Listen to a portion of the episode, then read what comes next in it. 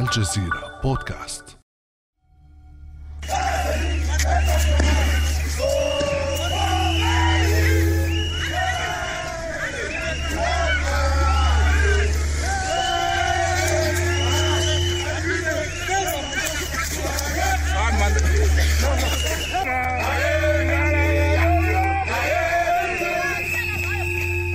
كانت هذه أصوات مظاهرة شهدتها نجامينا عاصمة تشاد قبل أيام فقط في السادس من فبراير 2021 رفضا لإعلان ترشح إدريس ديبي لولاية رئاسية سادسة.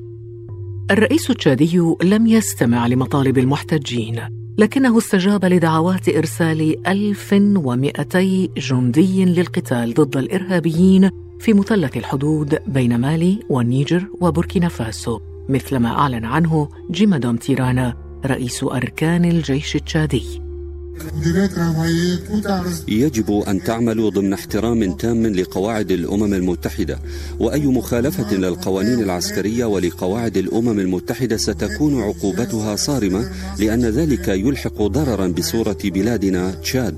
القرار تم اتخاذه على هامش قمة عقدت بالعاصمة التشادية جامينا. حضرها جسديا رؤساء الدول الخمسة لمنطقة الساحل والصحراء وشارك فيها الرئيس الفرنسي إيمانويل ماكرون عبر تقنية الفيديو أما هدف الاجتماع فقد كان محاربة ما يسميه ماكرون الإرهاب فما هي أبرز قرارات قمة جامينا؟ ولماذا تراجع إيمانويل ماكرون عن قرار تخفيض عدد القوات الفرنسية؟ وما مستقبل الصراع في منطقة الساحل والصحراء بعد توسيع قائمة الدول المشاركة.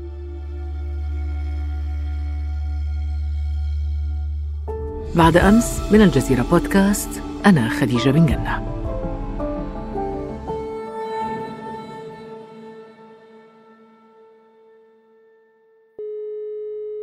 ويسعدني أن أرحب في هذه الحلقة بالباحث المختص في شؤون الساحل والصحراء بجامعة الجزائر الأستاذ رشيد علوش.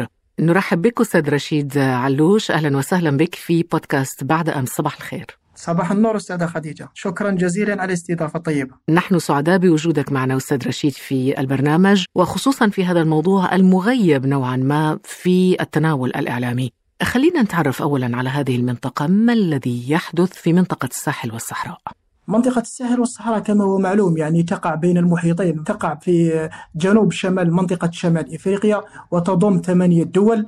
من ناحية ربما التحليل من ناحية سياسية منطقة الساحل والصحراء تعتبر كمنطقة هشة بناء على تقارير هيئة الأمم المتحدة وتعتبر أيضا منطقة الساحل الإفريقي من أكثر الدول هشاشة ومن أكثر الدول ضعفا في التنمية البشرية لأن معظم دول مالي النيجر بوركينا فاسو تقع ضمن المراتب المراتب الأخيرة في مؤشرات التنمية البشرية سنويا. منطقة الساحل والصحراء أيضا من الناحية الأمنية تشهد بؤر توتر مزمنة. انتشرت حتى بعد الاستقلال تلك الدول وتشهد أيضا تهديدات أمنية مركبة من ناحية وجود الجريمة المنظمة المتحالفة مع الإرهاب ومن ناحية أيضا ضعف الأنظمة السياسية التي تعتمد في وجودها على قوى أجنبية وقوى تحاول دعمها للاستمرار. منطقة الساحل والصحراء أيضا هي منطقة ربما تشهد نوع من المنافسة بين القوى. التنافس على ماذا؟ هل هي منطقة غنية مثلا؟ نعم بالتأكيد. منطقة غنية جدا بالمعادن الثمينة لو يتم الرجوع حتى لدولة النيجر أكبر احتياطي لليورانيوم متواجد في دولة النيجر. والحصرية استخراج هذه المادة يعود لفرنسا وحدها بنسبة 63% لشركة أريفا. وأيضا هناك احتياطات نفطية. ولكن أيضا منطقة الساحل والصحراء يتم الحديث على أنها منطقة جيوسياسية لأنها تعتبر كبوابة من ناحية الشمال بالنسبة للبحر الأبيض المتوسط وبالنسبة للمنطقة الشرقية على المحيط الأطلسي. يا ريت لو تضعنا في صورة أبرز مخرجات قمة جامينا الأخيرة. من ناحية ربما أهم المخرجات التي أفرزتها قمة نجامينا الأخيرة. التي عقدت في 15 و 16 من فبراير المنصرم تم الاتفاق بداية من طرف الدول المشاركة الخمس المشاركة على أن تشاد تعمل على نشر قوات عسكرية في منطقة المثلث الحدودي الممثلة بتسوية ليبتاكو غورما بين النيجر مالي وبوركينا فاسو علما على أن هذه القوة كان من المقرر يتم نشرها في المنطقة منذ قمة بوها التي جرت في العام الماضي في الجنوب بالجنوب الغربي لفرنسا.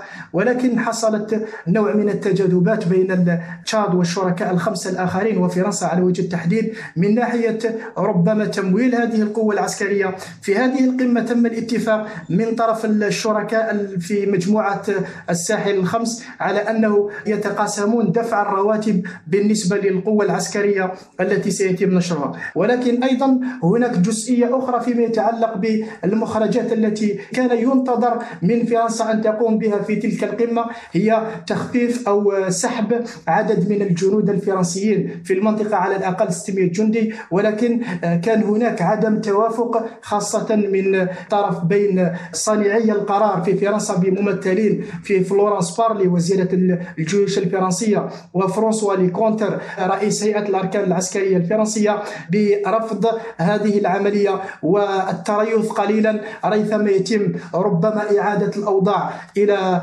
نوع من الأمن الذي تعمل فرنسا على تشكيله في المنطقة وإعادة نشر هذه القوات في باقي منطقة الساحل الإفريقي. ولما لا سحب الجنود من تلك المنطقة. إذا أستاذ رشيد يمكن أن نعتبر تقاسم تمويل القوى العسكرية في المنطقة وموضوع تأجيل الانسحاب الفرنسي من المنطقة من أهم قرارات قمة جمينة لكن أستاذ رشيد ربما بعد أكثر من ثمان سنوات من التدخل الفرنسي ما زال الرئيس الفرنسي إيمانويل ماكرون يبرر هذا الوجود العسكري الفرنسي في المنطقة بالقول. فرنسا ليست كما قد يكون قال البعض أو سوقوا هذه المعلومة متورطة في حروب إثنية أو مجتمعية. كلا حضورنا ميدانيا جاء بطلب من هذه الدول لدعم سيادتها. ونحن نحارب عدوا واحدا مشتركا استهدفنا أيضا على أرضنا. ولديه أجندة عالمية وقد جعل من الساحل مساحة نموه الأساسية مهددا استقرار مناطق غرب إفريقيا كلها أستاذ رشيد إذا واضح أن الرئيس الفرنسي إيمانويل ماكرون يبرر قرار الإبقاء على القوات في المنطقة بالوضع الأمني والسياسي أنت كمختص كيف تقيم الوضع الأمني والسياسي في منطقة الساحل والصحراء؟ الآن الرئيس الفرنسي يركز بداية على الانتشار من منطقة الساحل إلى باقي القارة الإفريقية تحت ذريعة ربما إشراك مجموعات أو إشراك دول جديدة في هذه الاستراتيجية الفرنسية. لذلك فمن الناحية السياسية ربما منطقة غرب إفريقيا عامة. نعم هنا أستاذ رشيد ربما يجدر السؤال عن الأطراف الجديدة التي دخلت هذا التحالف. من هي؟ نعم بالتأكيد أستاذ هناك 13 دولة يعني التي وافقت على المشروع ولكنها لم تنشر جنود إلى حد الآن. هناك أربع دول فقط انخرطت ونشر لكن تبدو ألمانيا الأقل حماسا أليس كذلك؟ بالتأكيد أستاذ ألمانيا رفضت للمرة الثالثة يعني منذ 2018 عندما دعا مرارا وتكرارا الرئيس الفرنسي ماكرون على مساعدة الدول الأوروبية للعمليات العسكرية في منطقة الساحل الإفريقي. يخرج دائما وزير الخارجية الألماني هايكو ماس ويرفض التواجد على الأرض بقوة عسكرية. ألمانيا لديها أسباب منطقية يعني تقول بأنه ربما أسباب خفية بأن منطقة غرب إفريقيا هي تعتبر كنفوذ تاريخي بالنسبة لفرنسا ولذلك فإنها لن تستفيد الشيء الكبير علما بأن فرنسا تستدعي التدخل الأجنبي وتستدعي مشاركة الأطراف الدولية لها في حربها ولكن على الأرض على الأرض من الناحية العسكرية فرنسا تفضل العمل لوحدها. طيب كيف تبرر اذا عدم حماس أطراف مثل ألمانيا؟ وحماس كبير جدا لدى أطراف رائدة في هذا الموضوع مثل فرنسا. خصوصا إنه الجيش الفرنسي يقول إنه أضعف عمليا على الأرض تنظيم الدولة الإسلامية تم إضعافه والحد من قوته وإنه الجيش الفرنسي قتل عدد من قوات من قادة تنظيم الدولة الإسلامية في المغرب الإسلامي وإنه هناك تراجع للهجمات هجمات التنظيم على التكنات العسكرية خصوصا خلال العام الماضي. آه، صحيح كانت هناك بعض الانتصارات التكتيكية من ناحية تحييد هذا الخطر ولكن في الجهة المقابلة تم نشر التهديد الإرهابي إلى كل منطقة الساحل الإفريقي. للتذكير فقط العمليات الإرهابية أو التمرد حصل في شمال مالي الآن هو متواجد في كل منطقة الساحل الإفريقي. انتقل إلى الدول المجاورة إلى دولة النيجر إلى بوركينا فاسو إلى حتى تشاد والآن يتم الحديث على أنه ربما تنتقل الهجمات الإرهابية إلى منطقة كل منطقة غرب إفريقيا وصولا حتى إلى خليج غينيا. للتأكيد أستاذ يعني للعودة فقط ربما للتقرير الأخير الذي نشرته مجموعة الأزمات الدولية. أكد بأن فرنسا في البداية ربما حيدت تكتيكيا خطر المجموعات المتطرفة العنيفة ولكن مع مرور السنوات التي وصلت إلى سبع سنوات منذ 2013 انتشر التهديد الإرهابي إلى باقي المنطقة. هذا من الناحية العسكرية وزادت حدة زادت شدة التهديدات الأمنية. يعني لو ننظر لو نفسر أو نحلل الأمن من منظوره الشامل من ناحية أبعاده الخمسة الأمن السياسي كما هو معلوم حصل انقلاب عسكري في مالي في 18 أغسطس الفارط هذا ما دفع المجموعات المتطرفة العنيفة لاستغلال هذه الإشكاليات ومحاولة الدخول بينها. وهناك أيضا إشكالية أخرى فيما يتعلق بالوجود الفرنسي في المنطقة الذي تكرس خاصة مع العمل العسكري الفرنسي في المنطقة من ناحية أن العمليات العسكرية الفرنسية عندما تنطلق من منطقة إلى أخرى تحاول بداية تأمين تلك المنطقة وتسلم المنطقة الجغرافية للجيوش المحلية التي تطلع بمهام بسط وحفظ الأمن في المناطق ولكن تلك المجموعات تلك الأجهزة الأمنية للدول المحلية في إطار منافسات عرقية وإثنية تعمل على ارتكاب انتهاكات جسيمة لحقوق الإنسان. وتم قتل مدنيين آه، عزل في تلك الفترة وتم التدرع بأنه كان هناك بعض المجموعات المتطرفة العنيفة.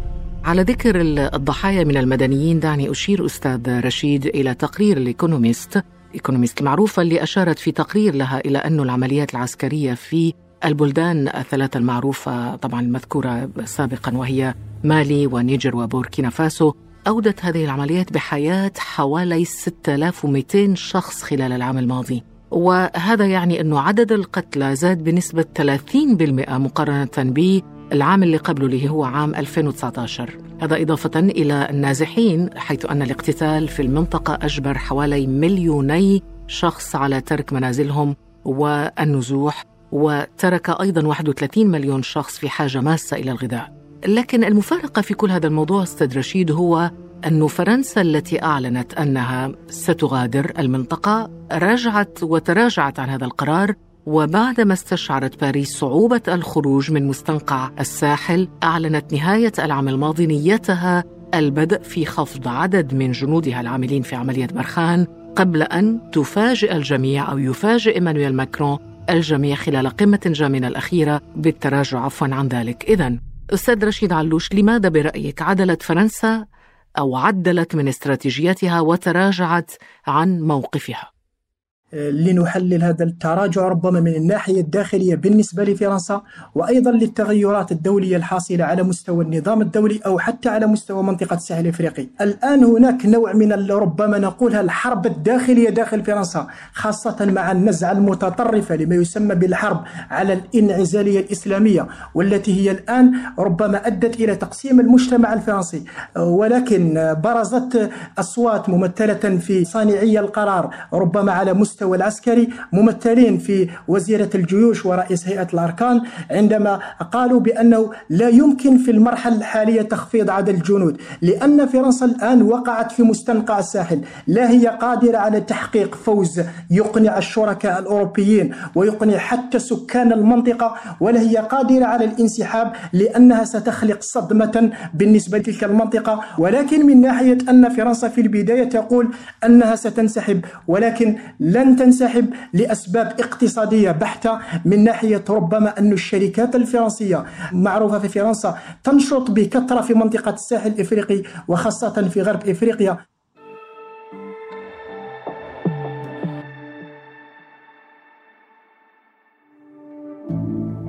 ابقى على تواصل مستمر مع الجزيرة بودكاست ولا تنسى تفعيل زر الاشتراك الموجود في تطبيقك لتصلك الحلقات يومياً.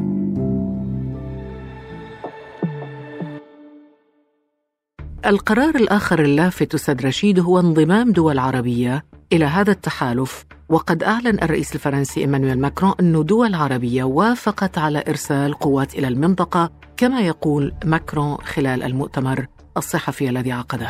لنستمع.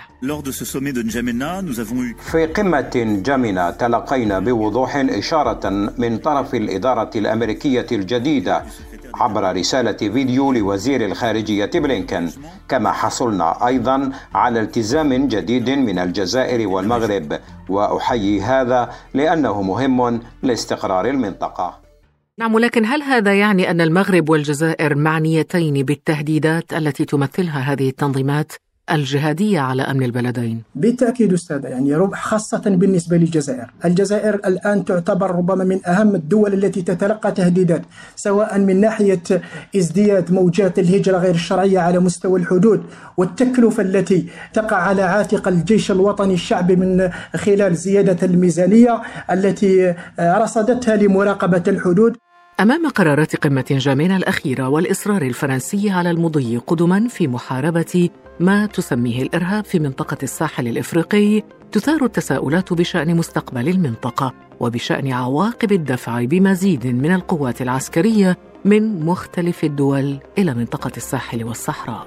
أستاذ رشيد علوش إذا كيف ستؤثر هذه القرارات على مستقبل الأمن في المنطقة؟ وأستاذ يعني ربما من ناحية المستقبل الأمن بداية الآن فرنسا تحاول العمل على تدويل الحرب في منطقة الساحل للاستفادة ربما من التمويل العمليات العسكرية. أما من ناحية المستقبل فهناك ربما الآن انخراط لقوى جديدة في منطقة الساحل الإفريقي ممثلة بداية بالصين التي تعمل على الاستثمار من خلال مشاريع اقتصادية واستثمارية في المنطقة. ولكن أيضا الوجود الروسي الآن الذي هو متواجد في في منطقة إفريقيا الوسطى عسكريا ومتواجد أيضا في وسط ليبيا من خلال مجموعات أو من خلال الشركات الأمنية الخاصة ولكن ربما التنافس الذي تنظر له فرنسا لكن لا نسمع الكثير عن مواقف دول مثل تركيا، الصين، روسيا التي كما ذكرت قبل قليل لديها مصالح كبيرة وتتعاظم في المنطقة. واستاذ ضجيج فرنسا يتعاظم عندما تستشعر أن منطقة نفوذها التاريخية أصبحت مهددة خاصة عندما ترى بأن تركيا الآن انخرطت في عمل سياسي وعمل اقتصادي وحتى عمل عسكري مع جيوش ودول المنطقة منذ 2005 الاستراتيجية التركية في المنطقة الإفريقية خاصة وحتى في منطقة غرب إفريقيا على وجه التحديد آه، كانت ربما نوع من تهديد النفوذ للفرنسي في المنطقة. وهذا كما قلت من قبل ربما سيجعل أو سيحول منطقة الساحل الإفريقي لساحة حرب أو لساحة منافسة بين قوى فرق قوى عالمية. ستحاول الاستحواذ أو الاستفادة من الخيرات التي استحوذت عليها فرنسا لوحدها منذ أو قبل استقلال تلك الدول من خلال استنزاف هذه الموارد للشركات الطاقة الفرنسية شركة ألف وتوتال وأريفا. حتى للذكر أن شركة أريفا الآن ربما الطاقة الكهربائية في فرنسا 25% آه، تولد عن طريق اليورانيوم المستخرج من دولة النيجر. أما من الناحية السياسية فالمنافسة الآن يعني لو نرى ربما ننظر إلى الانقلاب الذي حصل في 18 أغسطس الفارط في مالي.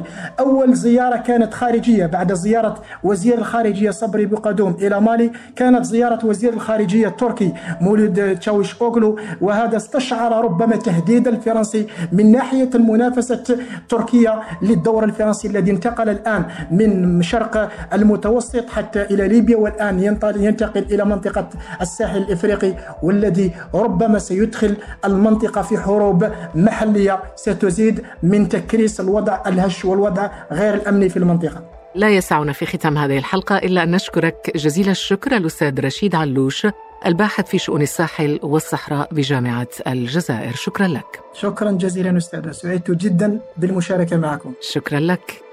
كان هذا بعد أمس.